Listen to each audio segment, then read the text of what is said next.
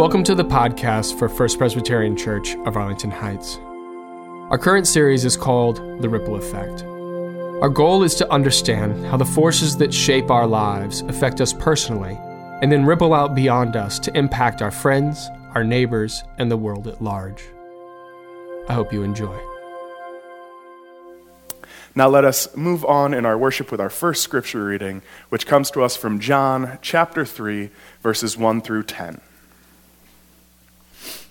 Now there was a Pharisee named Nicodemus, a leader of the Jews. He came to Jesus by night and said to him, Rabbi, we know that you are a teacher who has come from God, for no one can do these signs that you do apart from the presence of God.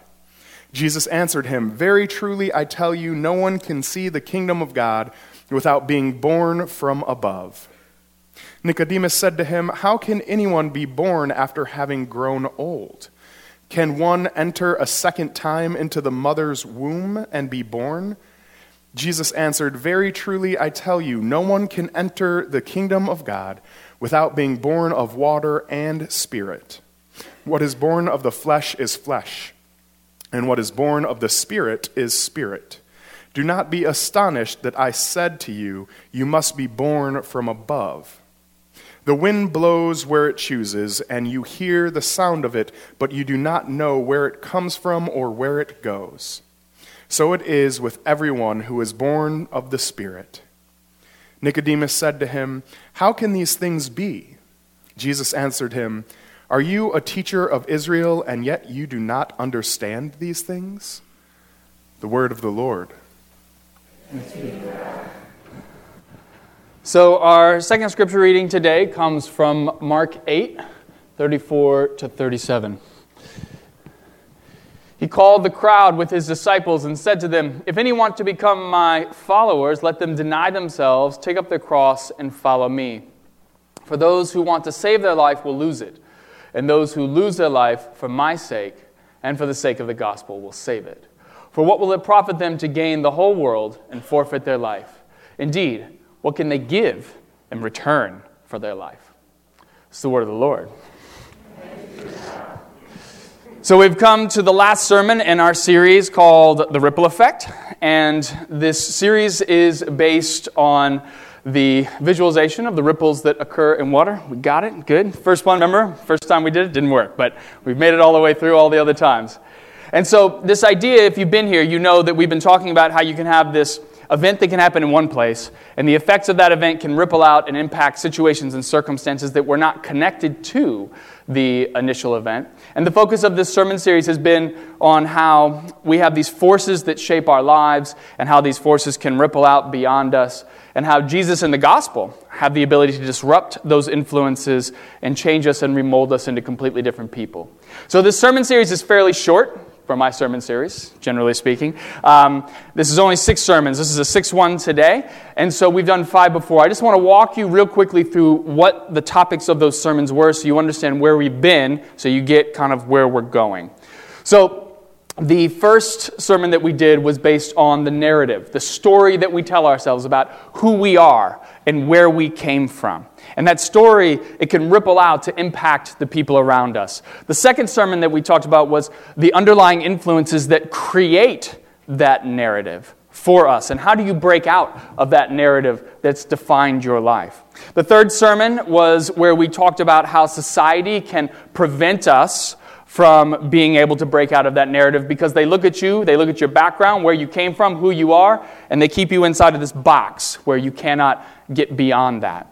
Then we looked at other ripple effects of society. In the fourth sermon, we went back to our hunter gatherer ancestors. We looked at how they used violence to maintain peace and how that rippled out, and that's still how we maintain peace to this day. And then last week, we talked about how we've supplanted some of that violence with the criminal justice system. And we talked about what happens when an innocent person ends up in that criminal justice system. We discussed how you can have these layers of trust and the trust is what allows that person to be there. We look at that and we say, well, if you're in prison, you deserve to be in prison, right? And so it's hard for people who are in those situations to break free from that. Now, on the other side of the innocent who get imprisoned, and by the way, that's a fairly small percentage, we can agree on that, right? Are the people who are guilty of committing crimes. and being placed in prison. And the reason why a lot of people who commit crimes go to prison uh, is because they're not thinking through the consequences of what they're doing. They act without really considering where is this going to go? What are the ramifications of what I'm doing? And what's interesting is that the reason why those people are in prison is the exact same reason why you are sitting in this sanctuary today. The same factor is at play in all of these people, you and them. And so today, we're going to be looking at the final ripple effect, perhaps one of the most important that determines so much about our lives. Today, we're going to be looking at the ripple effect of impulse control. And so I want to start by telling you about a series of experiments that were done at Stanford University in the 1960s and 70s. So Walter Mischel, he was a professor of psychology at Stanford University and he wanted to devise an experiment so that he could study the effects of delayed gratification. Now, before we move into this, I want to talk about what is delayed gratification because we need to define that term. So, delayed gratification is the process of resisting the temptation of an immediate reward in favor of receiving a much greater reward later on. So, a good example of this would be academics. If you want to do well in school, generally speaking, unless you're a genius, you probably are going to have to study, right? Now, the problem is, is that most of us don't like studying, do we? So, let's use an example. Let's say you have a test tomorrow, and that test is coming up, but you don't really like studying, so you have to make a decision. Are you going to put off studying and possibly not do well on that test so that you can do the things you enjoy right now. And when I was a kid, that would be doing things like going outside and playing basketball, playing on my computer, playing video games, uh, staring at the wall, pretty much doing anything that was not studying. That's what I would do, right? So, are you going to do those things that you enjoy, or are you going to delay that immediate gratification so that you can study and do well on the test. So, this is delayed gratification in a nutshell. You do something now that you don't like so that you can get a benefit out of it in the future. And you might think, well, I don't really understand that concept in terms of school. Well, do you like getting A's? Then you got to study, right? That's really what it comes down to. You got to do the thing you don't like to get the thing that you do like. So, Walter Mischel, he wanted to figure out can you determine when the control of delayed gratification sets in in children. When does that develop in a child? So he goes to the Stanford University Nursery School and he asks if he can use their children. Now, these particular children, you have to realize, they come from professors to janitors. They're all over the place. Everybody can use this nursery school. And so he gets permission. The kids are ages four to six. And what he does is he brings them in and he sits them down at a table and he offers them a treat of their choice. It can be an Oreo, it can be a pretzel, or it can be a marshmallow. And the researcher sits them down and says, Look, you can eat this treat whenever you want, but if you can wait 15 minutes, then you can get a reward of a second treat. And then the researcher would then leave the room and they would wait to see what happens. Now, I could show you the original footage of the marshmallow experiment as it's come to be known. Uh, but that's a little bit boring just to sit there and watch a kid uh, wait to eat a marshmallow. So I've gone through and I've actually looked at a number of recreations of this. And perhaps one of the best recreations I've ever seen of this was done by a magician. His name was Justin Willman. And so I want to actually show you uh, what he did, his recreation of the marshmallow experiment, so you can get a sense of what these kids were going through. Let's watch. Why is it that some people are just better at self control than me? I suspect the answer lies in how we handle the dilemmas we face as kids. For example, you can have one marshmallow now, or if you can wait 10 minutes, you can have two. The famous Stanford marshmallow experiment tests children's self control. you have a choice. You can eat it now, totally cool, or if you can wait till I get back, I'll give you a second marshmallow. I can I can do it. You can wait 10 minutes? Mm-hmm. Okay. Oh, by the way, if you want, you can use that cup to cover it up so you don't have to look at it. Good luck. Okay. Researchers showed that by putting a marshmallow in front of a kid and daring him not to eat it, you could tell if one day they'd be the next Steve Jobs or the next Steve Guttenberg. Now, in the original experiment, they just waited to see what happened, but I don't have the patience for that.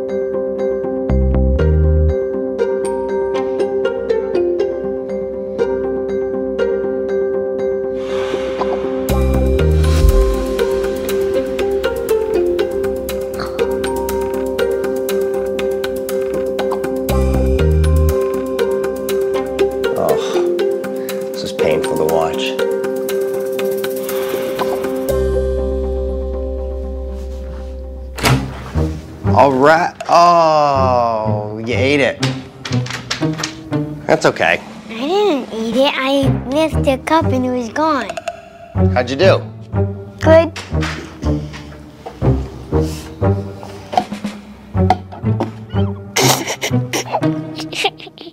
Was it good? Yeah.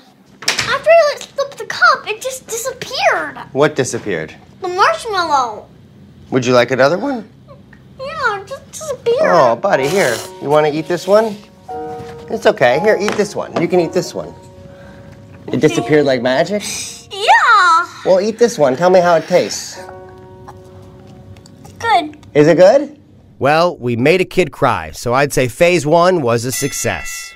You can watch this whole series on Netflix. I'd highly recommend it. It's really good. So, Walter Mischel, he wanted to figure out what is the ripple effect of this delayed gratification. After he performed the whole experiment, he decided to follow these kids into adulthood because he wanted to see is there a correlation between a child's ability to employ delayed gratification and their success as an adult. And what he came to find is that those people who were able to resist temptation, they're known as high delayers, that they were having a whole array of benefits over those who were low delayers, those who would eat the treat immediately. So, what he discovered when he went back to see these kids as teenagers is that the high delayers, they had better SAT scores. They had a higher sense of self esteem. They were better able to cope with stress. They were better able to plan ahead. They were better able to make sure that they were using reason. And what this led to was less uh, problems in school. They would get into less aggressive behavior, a lot less hyperactivity. What he found when he went back and studied them as adults is that the high delayers, they had less drug abuse issues, less addiction issues generally. They tended to have healthier relationships. They didn't end up getting divorced as often as the low delayers. And ultimately, what they found is that the high delayers were much healthier. They had lower body weights. So he was actually able to correlate, and I think this is really interesting, that for every minute that a child was able to wait in order to delay gratification, a 0.2% reduction in body mass over 30 years later.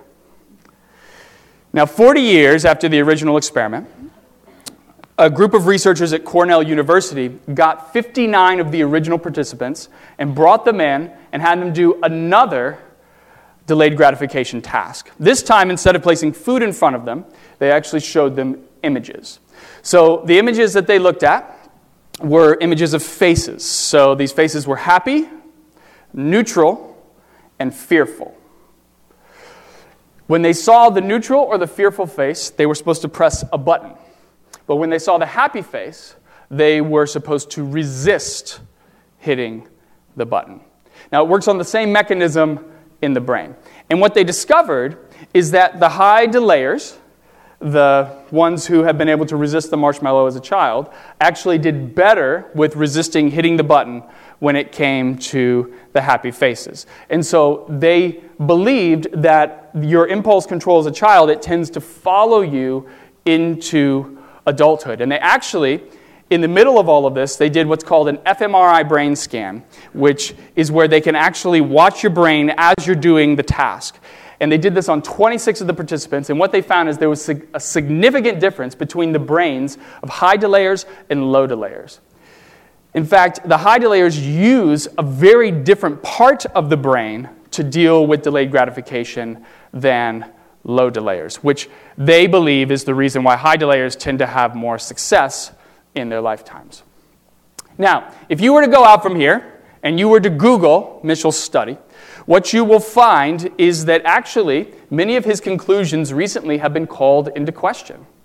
And that's because his experiment, because it's so famous, has been redone over and over again. And recently, some researchers came out and said that they have been unable to repeat his results.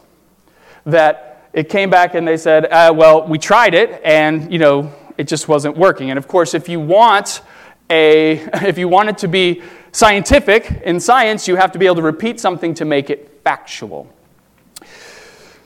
Now, I've looked at the original study and I've looked at the subsequent studies, and I think that the issue here is that the original intent of Mischel's study has actually been misconstrued.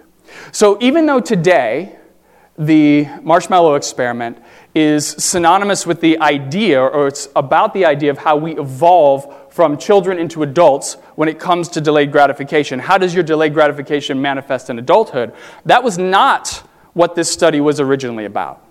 So the idea wasn't just to sit a kid down and see whether or not they're going to eat a treat. That wasn't the original purpose. The original purpose was if you have a kid, you sit him down, and he's a low delayer, meaning he eats the treat immediately or within a few minutes. Can you get that child, can you coach them through strategy to become a high delayer? Can you get them to the point where they can last the 15 minutes to be able to get to the other side? And what he found was that, in fact, you could. You could have a kid who ate the treat immediately, right? And then, through coaching, they could last the 15 minutes to get the second reward. Now, why is this important? It's important because you're talking about two different outcomes with the study. The way we know the marshmallow experiment today is that it's basically telling us that our lives are static, right? That they can't be changed. If you have poor impulse control as a child, well, guess what? You're going to have poor impulse control as an adult. But that's not what his study was trying to show originally, was it? His study was trying to show that actually you can change, that you can be different, that if you have poor impulse control as a child, with the right strategy, with the right coaching and the right teaching, that you can become a person who has good impulse control. And in fact, that's what a lot of these new marshmallow studies have shown is that in fact your life is not set in one direction. It's not predetermined, it's not predestined that you can change. And what's fascinating about this is that although it might sound strange, the purpose of the marshmallow experiment, the original purpose of it, that is at the core of what Jesus' teachings are all about in the gospel. That is the core of it all. Let's take a real quick look at the Gospel of Mark again, what he says. So, if any want to become my followers, let them deny themselves, take up their cross, and follow me. For those who want to save their life will lose it, and those who lose their life for my sake and for the sake of the gospel will save it. Now, what's he saying right here? He's saying if you want to become my disciple, you have to be willing to sacrifice, right? That's what he's talking about sacrifice. So you have to give up your own personal aspirations, your own personal ambition, what you want, and you have to adopt Jesus' mission. You have to give up living for yourself and you have to start living for Jesus. Now, what does that look like practically? Practically, what does that look like? It means that if you have food, more food than you need, you're supposed to sacrifice that food for the benefit of those who are hungry. If you have more than enough clothes to wear, you're supposed to sacrifice those clothes for the benefit of those who are cold. If you have more than enough room in your house to live, then you are supposed to sacrifice that room, that comfort of living alone in your own home, right? So that people who don't have a place to stay do have a place to stay. In other words, you sacrifice what you have right now for the benefit of society in the long run. So, the central concept of the gospel, the way that it works, is that you sacrifice what you have right now, or you delay gratification, right, for the long term success of God's kingdom. So, in this way, the gospel is really built around this idea of delayed gratification. You give up some of what you have, you sacrifice what you have, and it benefits everyone in the long run. Now, why does Jesus teach this to us? Well, he teaches this to us because he tells us that one of the biggest reasons why we encounter evil in the world is because people are selfish, right? We sit there and we say, I want this for myself right now, and I don't care how it impacts other people. I don't care about the consequences of what that means to the people around me. So Jesus tells us, he says that the core, the root of suffering in our world comes down to selfishness. And every act of selfishness, whether we want to acknowledge it or not, it has this ripple effect. It ripples out beyond us and it impacts people who are several degrees removed from the initial act. Now, let me give you an example of this because I want you to understand kind of how this works. Because I know most of you in here, I know most of you, you're good people, right? And I know that most of you, you're not particularly selfish. So when I stand up here and I say, oh, you're selfish, you're like, eh, I don't know. I don't know, Alex. I feel like I, I try, right? I try to do well. All right, so let's, let's use an example here. Let's take food. So you've heard, probably from many different types of sources, that there's enough food in the world to feed everyone. Yes? All right. The problem is getting the food to people who need it. So you'll hear this thing where people say, well, if you ate less, right, then there would be more food for everyone else. Now, you go to a restaurant and you decide, you know what, I'm not going to order that appetizer because I want some kid over in a country that doesn't have any food, that's starving, to be able to eat. Does that make sense? No, it does not. Right? Doesn't make any sense. But here's the thing it does make sense if you start to see it on a much larger scale. So let's say we all go to a restaurant, right? And we all decide we're not going to order that appetizer. We're not going to get that appetizer that we want. Now, what happens? Over enough time, if we do that over and over and over again, the restaurant does what? They're going to, they're going to order less food, right? Because you're not ordering that appetizer. You're not getting that one thing. And if you do think about that with all the restaurants in the United States, if they do that, that becomes so much less. And then you have these much larger food stores that actually can get to the people who need it. So the idea is, as an individual, you're right. You not ordering an appetizer, that doesn't do anything, does it? But if we all do it collectively, it really does make a difference. And so Jesus wants us to change our patterns. Jesus wants us to adopt a posture of selflessness, to give up what we have for the benefit of others. Jesus wants us to delay our immediate gratification to change those negative ripples into positive ones. And here's the most amazing thing about this is that like the marshmallow experiment, if this is not the way that you are acting right now, you can be coached to think that way. So let's just imagine for a minute, if you will, that Jesus is our coach, right? So what does that mean? That means that the gospel, Jesus' teachings, they become a blueprint that guide us to live our lives in a way that we're willing to sacrifice for the greater good of society, right? That's the idea behind it. Now, why is this important? It's important because we're all born the same way, are we not? We're all animals, first and foremost. We don't like to think that way, but we are, are we not? And as animals, as organisms, what comes to us most naturally is trying to survive. We are here to survive. And so, what that means is that's why you're selfish, right? That's, that's why you have this inside of you.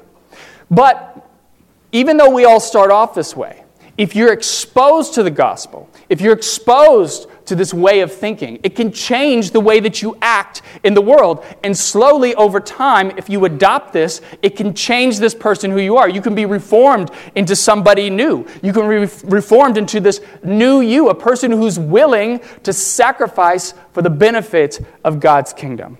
Now, this is the concept of rebirth that we talk about in the gospel, right? We read from John's gospel today, right? And in this passage, the story, they're talking about being born again, right? Now, Nicodemus, he takes this very literally. Let's read it. I love this passage. This is like one of my favorites, right? How can anyone be born after having grown old? Can one enter a second time into the mother's womb and be born? Like, he's talking about it like super literally, right? But what does Jesus mean? He's talking about a spiritual rebirth, right? One where you become a different type of person one where your orientation towards the world forces you to ask the question constantly what can I give as opposed to what can I get? And when you turn into this new kind of person, when you become this new person, you create all these positive ripples in the world and you can disrupt and you can stop those negative ripples. And this is how the kingdom of God is created, my friends. This is how it happens. Because God transforms every one of you individually into this person who's willing to sacrifice, and that creates the kingdom because you create all these positive ripples out in the world that change the world for the better. Now, if you take nothing else away from this sermon series that I have preached to you, the ripple effect, I hope you will take this one point, and this is so important to me personally, and I hope you will remember this. Your primary duty as a Christian is to create positive ripples in the world. That is your job. That is what you are here to do. And the reason why is because negative ripples emanate from everywhere. They emanate from the narrative, the story we tell ourselves, right? And in that story, we often say, I'm better than my neighbor down the street, and I deserve more than my neighbor down the street. They emanate from the way we raise our children, how we pass those negative traits from one generation to the next. They emanate from the violence we exact upon one another when we hurt those who have hurt us. They emanate from the judgments of society when we group people into good or bad, citizen or criminal, leech or contributor. They emanate, most importantly, because we look at people and we say, You are incapable of change. You will always be this way. And I'm telling you right now, the most beautiful thing about Christianity is that it proclaims that change is possible, that you do not have to remain the way that you are now. The gospel is a change agent for our world, and it disrupts and it breaks those negative ripples that have so negatively impacted our lives. If you are sitting here today, and you are thinking to yourself, my life is not what I want it to be that my life has been impacted by all of these negative ripples, or I'm sending negative ripples into the world and I want them to be positive, then perhaps it is time for a rebirth. My prayer for you today is that you would actively allow God to remold and reform you into a new person. May you be willing to adopt a posture of selflessness where you are willing to give what you have for the benefit of others. May you be a disruptor of those negative ripples that destroy people's potential. And may you create positive ripples that build people up. May you believe in the gospel of Jesus Christ so that we can create God's kingdom. And may you be an agent for change in our world, always asking the question what can I give to make this world a better place? Amen. Thanks for listening. And if you want to learn more about First Presbyterian Church of Arlington Heights, please visit www.firstpresah.org for more information on service times, directions, and to learn more about the First Pres family of faith.